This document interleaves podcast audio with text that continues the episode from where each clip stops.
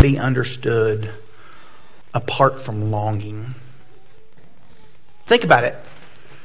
When we use the word hope, we almost use it interchangeably with wish. Or more often than not, we use it interchangeably with get. We don't hope for things, we get things. We, we don't even wait anymore. The season of Advent is so different for us because it encourages us to consider waiting, to think about what it means to pause, to stop, to contemplate, to wrestle with, to anticipate. How simple is it for us to grab food as we drive home rather than prepare a meal? We can even pay someone to bring it in the year of our Lord 2021. How easy is it for us to buy things and pay for them later? We don't have to wait to watch television anymore. We just binge shows. And shows are formatted, formatted to play to our ability, or our inability, rather, to wait. We don't even have to wait to get in front of our television to watch our favorite game. I was with a friend yesterday. He said, I cannot wait to watch the football game. And as we drove home from Houston, he did not wait. He watched it on his phone as I rode with him. We are not a waiting people. So we start the season of Advent believing people in Jesus. God's people cannot forget that we have not fully arrived. Our, anticip- our anticipation of what God will do for us in this Messiah has been met, but not fully met. We are there, but we are not yet there. Our anticipation has not met its culmination. How many of us have ever heard in this town just to grasp the notion, the concept of waiting? How many of us have ever thought through what it means to want our spouse? You've used this phrase, I'm sure. I just cannot wait for my spouse to only work days. Anyone ever said that out loud? If we can move away from this crazy shift where he works from four to four or she works from six to six, if we could get to that, I cannot wait for that to take place. For those of us who are aligned our, our lives with Jesus, we stand in direct contradiction to those who don't. Because the entirety of our world is communicating what they believe about waiting and wanting, and we are to communicate something altogether different. When the world rushes, the people of God should wait. When they grieve without hope, we grieve with it. When they celebrate immediately, we contemplate of God's certainty, waiting to celebrate. We are a people who are full of hope. O. Alan Noble from Oklahoma Baptist University says this Christians do not have the privilege of hopelessness. We are not a hopeless people. There are things for us to celebrate as believers in Jesus, but we have not yet arrived at the celebration. We are thinking about what God will ultimately do to declare his great victory at the end and the culmination of things. So when we as a believing people wrestle with what it means to wait, I would ask us to think, think about this in light of these concepts. The hope of the world is Jesus. And the hope of the world is that Jesus has done these three things that are at work. He has destroyed the power of sin, wickedness, death, and hell.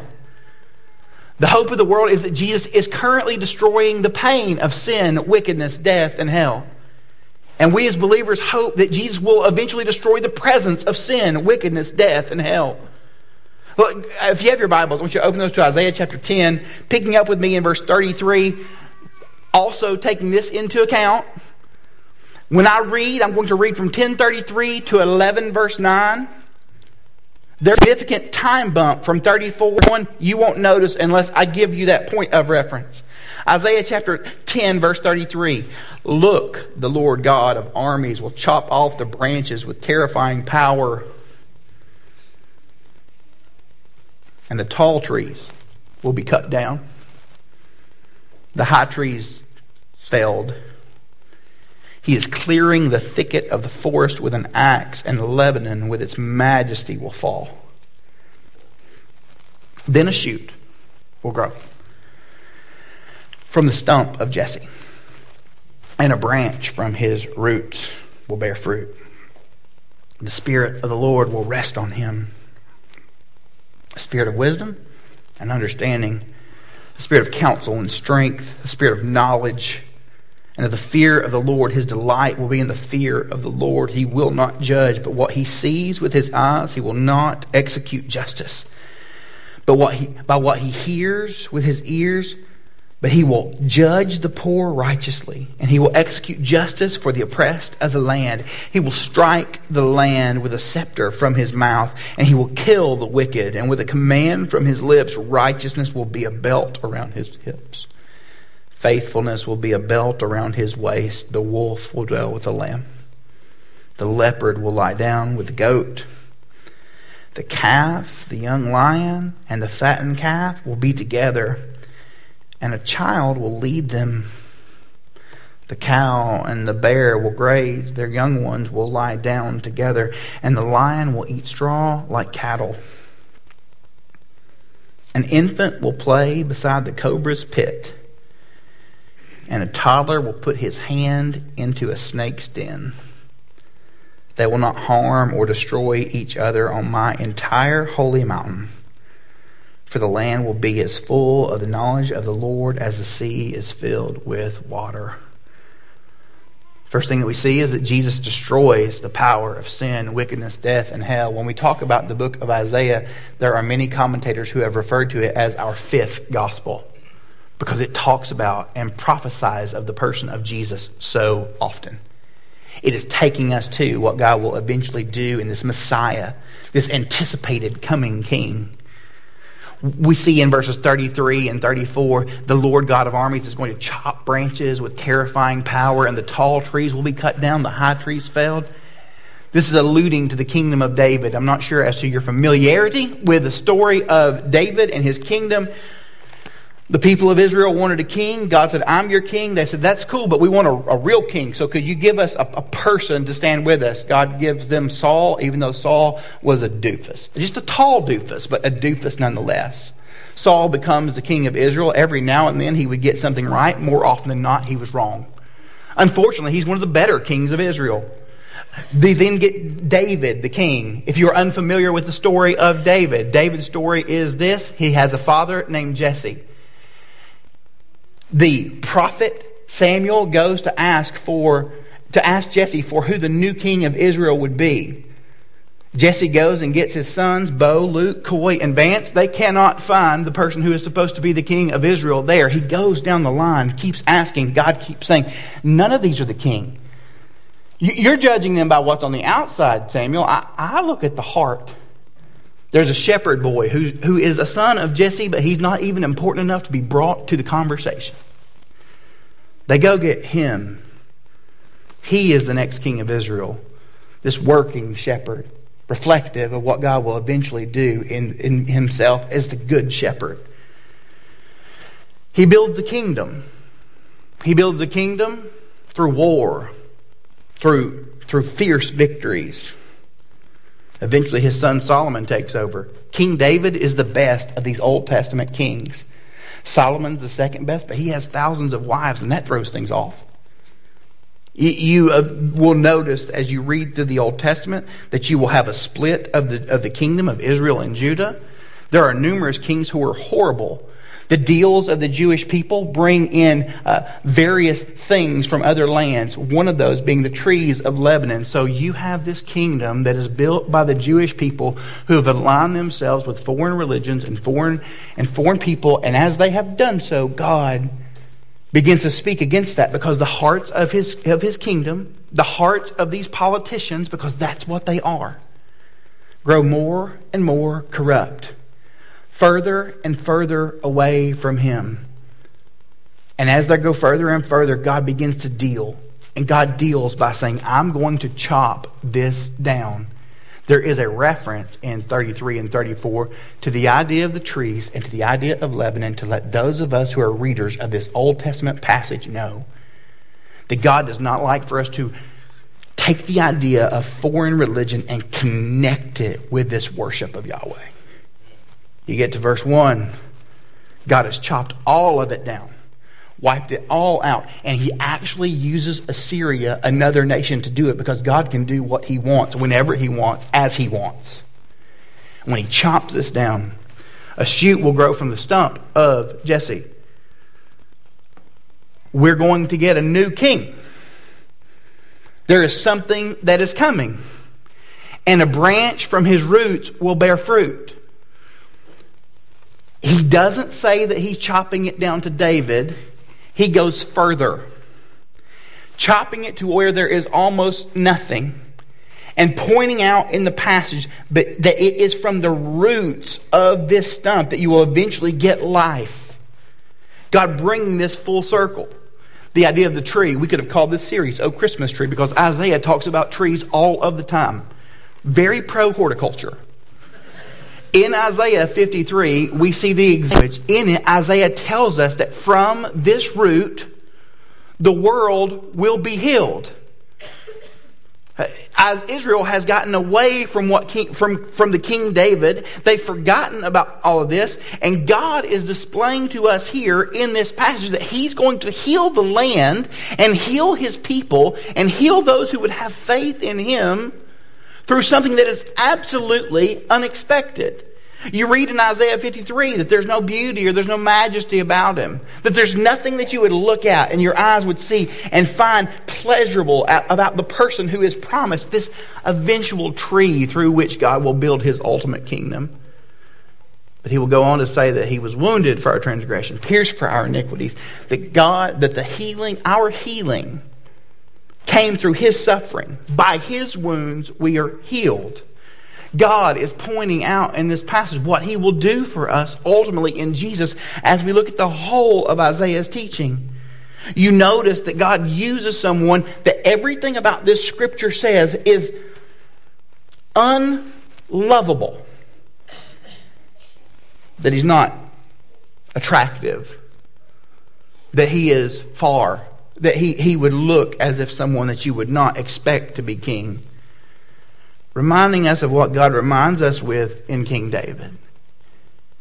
That God works in unexpected things and in unexpected ways. This Messiah would come and he would be the hope of the world. God is using this future prophecy in Isaiah to call those people to a current repentance. But they don't repent. Things don't get better, they get worse. They have these terrible kings. Eventually, those terrible kings give way to other lands. Those other lands overthrow the nation of Israel. And they enter into this weird in between time. Just to give you a sprint through the history of the, of the people of Israel. If you were a lucky Jewish person, you lived in Palestine. Most lived in the outskirts of Iraq or Greece. False Jewish prophets were popping up every single place. God had promised to send a new Elijah, but that new Elijah had not shown up. These people had heard the stories of this Messiah, but they did not even smell the Messiah. There was no Messiah in sight. They were hopeless. They, God had promised to send him, but he wasn't there. They dealt with Persia. They, then Alexander, who wasn't all that great to the Jewish people, shows up. When Alexander overthrew these people, these oppressed people, he executed men, he sold children into slavery. The kingdom of Alexander eventually splits when he moves on. The Syrians come in only to be over, outrun by the Maccabees. There's this intertestamental period where these Jewish rebels and radicals overthrow this Syrian government. They weren't really aligned with Yahweh. There was sorcery everywhere, spirit talk too. There was worship not only of Aphrodite and Apollo and Venus, these various gods of Greek myth, also the worship of Molech, who is called Baal and Ishtar. The former kings of the people of Israel had become nothing more than legends. We are far past the days of the prophecies of Malachi, Isaiah, Haggai, any of these prophets that we would recognize. They were nothing but legends. The story of the Jewish people was a legend. It was almost a myth. Your great, great, great, great, great grandfather had not heard of, had not experienced anything of the, of the grandeur of the nation of Israel. The former kings were legends as well. If you were a Jewish working class person, you would go to work, you would tell someone that you were the grandson of David, that would, they would say, That's fine, start working again a miserable existence. This great I am is nowhere to be found. And a people are longing for something that is so far removed that they don't even remember what it is.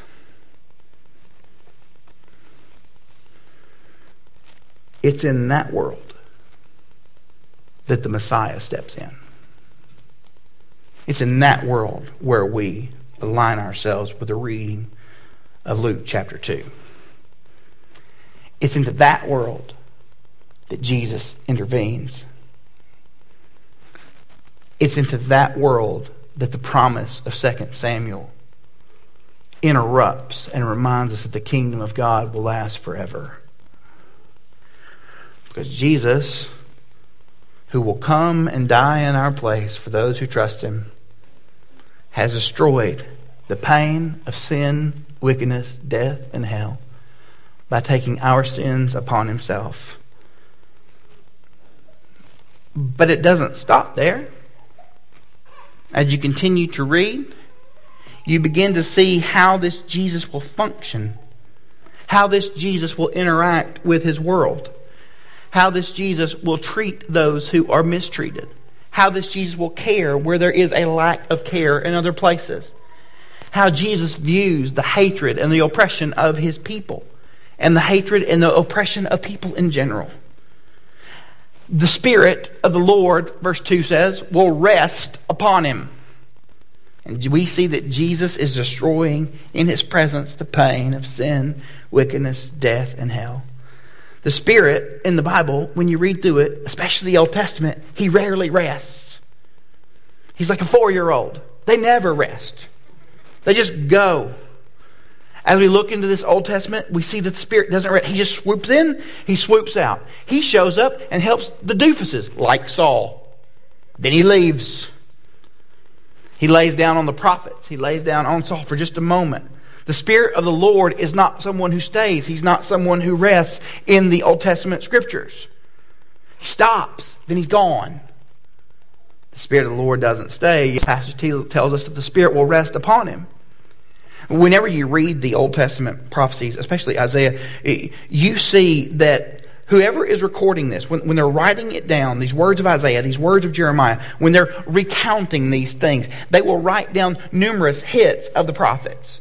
The phrases they would say over and over that would tie back to something you would see eventually. Isaiah chapter 61, the same phrase pops up again. The Spirit of the Lord will rest upon him. It's that Spirit of the Lord that rests upon him that leads Jesus to stand up in the temple and read this passage from Luke, where he said, The Spirit of the Lord is on me. Because he has anointed me to preach good news to the poor. He's anointed me. He has sent me to proclaim release to the captives and recover the sight of the blind. He and to set free the oppressed, to proclaim the year of the Lord's favor. Jesus stands in the midst of a people who are longing, who are waiting, who have forgotten the importance of anticipation. And he says, I'm here and I represent all of these things. That the Spirit has rested on me so that this delivery could take place, so that we can see these things come to their fruition. A spirit of wisdom and understanding, a spirit of counsel and of strength, a spirit of knowledge and the fear of the Lord. These are all phrases that Isaiah has already used in the book of Isaiah pointing out to us in chapter 10 that Yahweh was the actually true was actually the true wisdom of the Assyrian nation that punished the Jewish people. They weren't smart enough to know what they were doing. That Yahweh was the counsel to the nation that we see in Israel in Isaiah chapter 8. That Yahweh is the power of Judah that is alluded to in chapter 3. That Yahweh, this Yahweh, this God in the flesh, the Spirit of the Lord is upon me in Jesus, these aspects of Yahweh have ears to hear, and they have, they have eyes that see, they have a heart that beats. They're not subject to anything less Jesus stands there and says, The Spirit of the Lord is right here in your midst. His delight, it will be in the fear of the Lord. He will not judge by what he sees with his eyes. He will not execute justice by what he hears with his ears. displaying to us that this Messiah doesn't see things the way that we see them because he is a pure he has pure sight that he would not deal with things subjectively the way that we would deal with them because he would deal with them purely and righteously He will judge the poor righteously and execute justice for the oppressed of the land. He, he will strike the land with a scepter from his mouth, and he will kill the wicked with a command from his lips. Harsh language to display the harsh views of God toward the mistreatment of others, toward the mistreatment of his people, towards when our hearts are far from him. The weirdest thing about the book of Isaiah and, and, numerous prophets is you have people who are all together claiming to worship after Yahweh.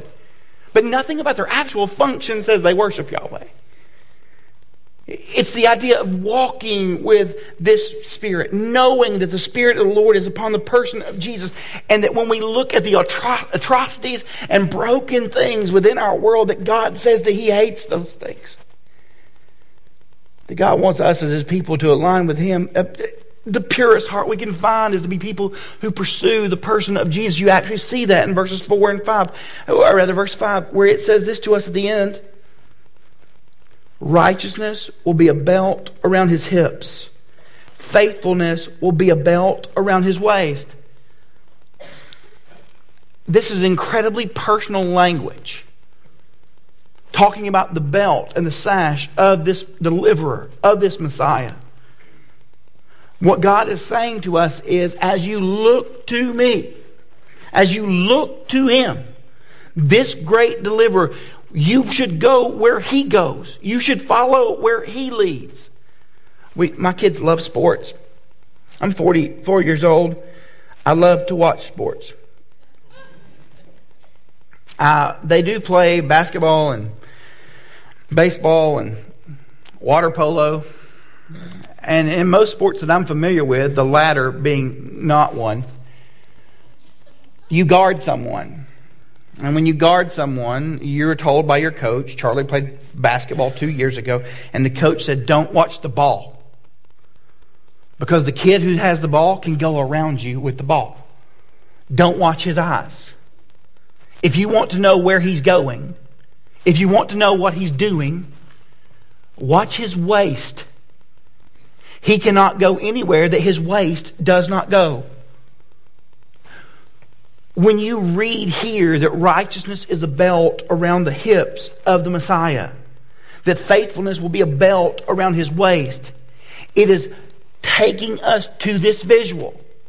If we want to know what righteousness looks like, we can see that described in the person of Jesus. If we want to see what faithfulness looks like, let's follow after the actions of Jesus. If we want to know what God thinks about something, where do we see Jesus expressing thought about that thing? Because Jesus is God in the flesh on display. what am I supposed to do? That's a lot. You just said a lot of weird things. Eh, eh, how am I supposed to respond to this? What am I supposed to do with all of this God talk? How am I supposed to be a change agent in any of this? Fleming Rutledge says this the church is not called to be a change agent. Why? Because God is the agent of change. The Lord of the cosmos has already wrought the great exchange in his cross and in his resurrection. And the life of the people by that mighty enterprise. The calling of the church is to place itself where God is already at work. So, grace, where are we aligning with where God is at work? Where are we placing our lives in line with what God is actually doing? Because Jesus has delivered us from the power of sin, death, wickedness, and hell. And he is currently about destroying that, making all things new, making the world right. Jesus moving us towards the great culmination of what will take place when the Messiah comes again.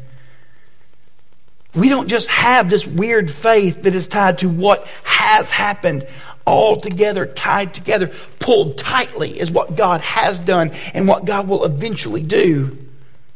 Because Jesus is going to destroy the presence of sin, death, wickedness, and hell. You go there in chapter in verse 6 of Isaiah, and it's a little bit odd. It says, The wolf will dwell with the lamb, and the leopard will lie down with the goat. Shepherd's new plan at our house, since he hoodwinked me into getting that dog, is to raise a lamb in the backyard of our suburb.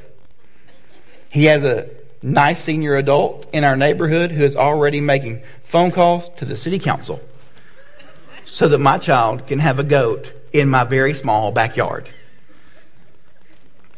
I have been told that we have to pin off the goat. They told me how big his space needed to be. I don't know how to do any of this. He just needs a space to live about the size of your garage. How's he going to live in there? Does the bicycles count?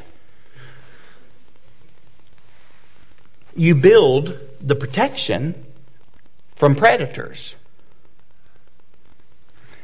When Isaiah says that the wolf will lie down with the lamb and the leopard will lie down with the goat, the calf and the young lion and the fattened calf will be together.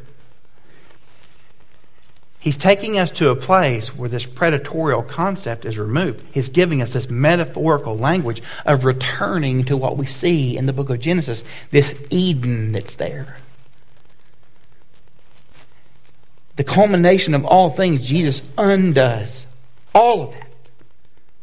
Undoes the wickedness in all of us, wholly, completely. He's done that in the life of the believer, but the very concept of it will be gone. The cow and the bear, they'll graze. A child will lead them, it says. The cow and the bear, they'll graze. And their young ones will lie down together. The lion will eat straw like cattle. An infant will play beside the cobra's pit. Isaiah has just taken us in verse 8 back to the beginning. An infant will play beside the cobra's pit, and a toddler will put his hand into the snake's den. The whole thing went wrong when Eve believed the snake. And God is saying, I'm undoing all of that through this Messiah in your midst. I'm taking us to that. But we're not there yet. If in your heart you believe you're there, we're wrong. J.I. Packer says this The Christmas message is that there is hope for a ruined humanity hope of pardon, hope of a place with God, hope of glory, because uh, at the Father's will, Jesus became poor and was born in a stable so that 30 years later he might hang on a cross. God taking us to what he will ultimately do. We're not people who just look at a moment in history to see where God broke through. We're waiting, anxiously anticipating, hoping against hope for the return of Jesus. He will come and he will call his people home and he will make all things new. But we live in this everyday grind. The hardship of life, the difficulties of life, same thing, one day after the next. Every day ends in Y because that's how you spell day. Same fight, same frustrations. We live in this country music chaos, numb to the realities of the world around us and how it's being destroyed from every angle. Same struggles, same woes. Our neighbor's dog won't stop barking. Isn't there a promised hope? A friend pointed this out to me this week. The second coming of Jesus is mentioned way more in the Bible than the first. Gave me these stats. The second coming references outnumber the first by a factor of 8 to 1. There are 1,845 references to the second coming of Jesus. In the Old Testament, Christ's return is emphasized in no less than 17 books, and New Testament authors speak of it 23 of the 27 books of the Bible. The New Testament mentions that his return is seven out of every, mentions the return of Jesus in seven out of every 10 chapters. In other words, hear this. One out of every 30 verses in the New Testament tells us that Jesus is coming back. Jesus himself talked about his second coming 21 times So if we are living as if we have arrived, as if this is all there is, we are missing the hope, the ultimate hope, the anticipated hope of God undoing all that is wrong and making all things new. We await his coming again. We await the coming of the King because we, as God's people, want to align our lives and our hearts with the fact that our King will reign in earth as it is in heaven. Here's what I want us to do this morning. I invite you to bow your heads.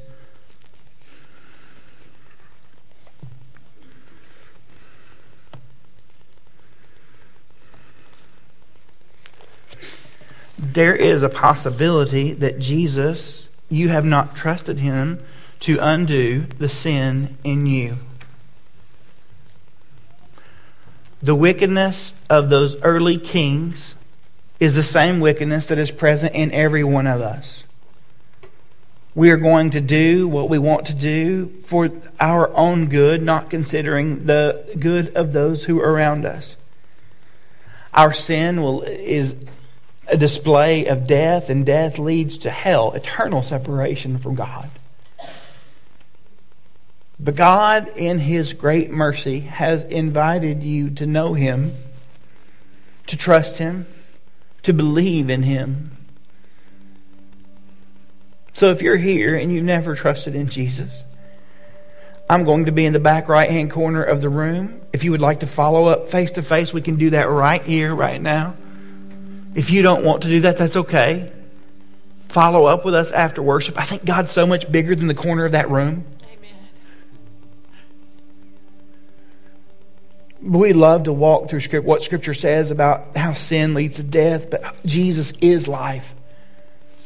But I know most of your faces, and I spend lots of my time with you, and I love you, and I'm grateful to get to be the pastor, one of the pastors here.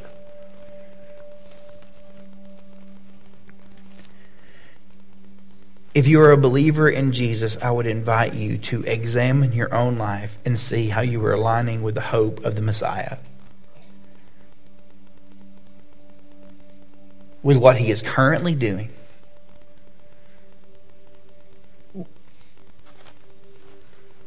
What decisions are you making with your time, with your talent, with your treasures? What are you doing with your resources to say that I'm aligned with what God would have done in this world?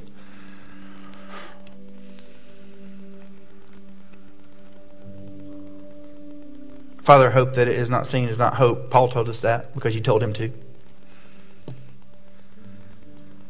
And Father, over this body of believers who I have the privilege of being one of their shepherds, I pray that you will lead those who are in you but far from you for whatever reason. To align with what you would have them to do and who you would have them to be and how you would have them to do and be that. Father, let us anticipate with expectancy and celebration what you've done for us. Because, Jesus, we believe that you are alone the hope of the world. Destroying the power of sin currently destroying the pain of sin and eventually removing your people from the presence of it. It's in your name, Jesus, that we pray. The true King who will last forever and forever and has invited us in.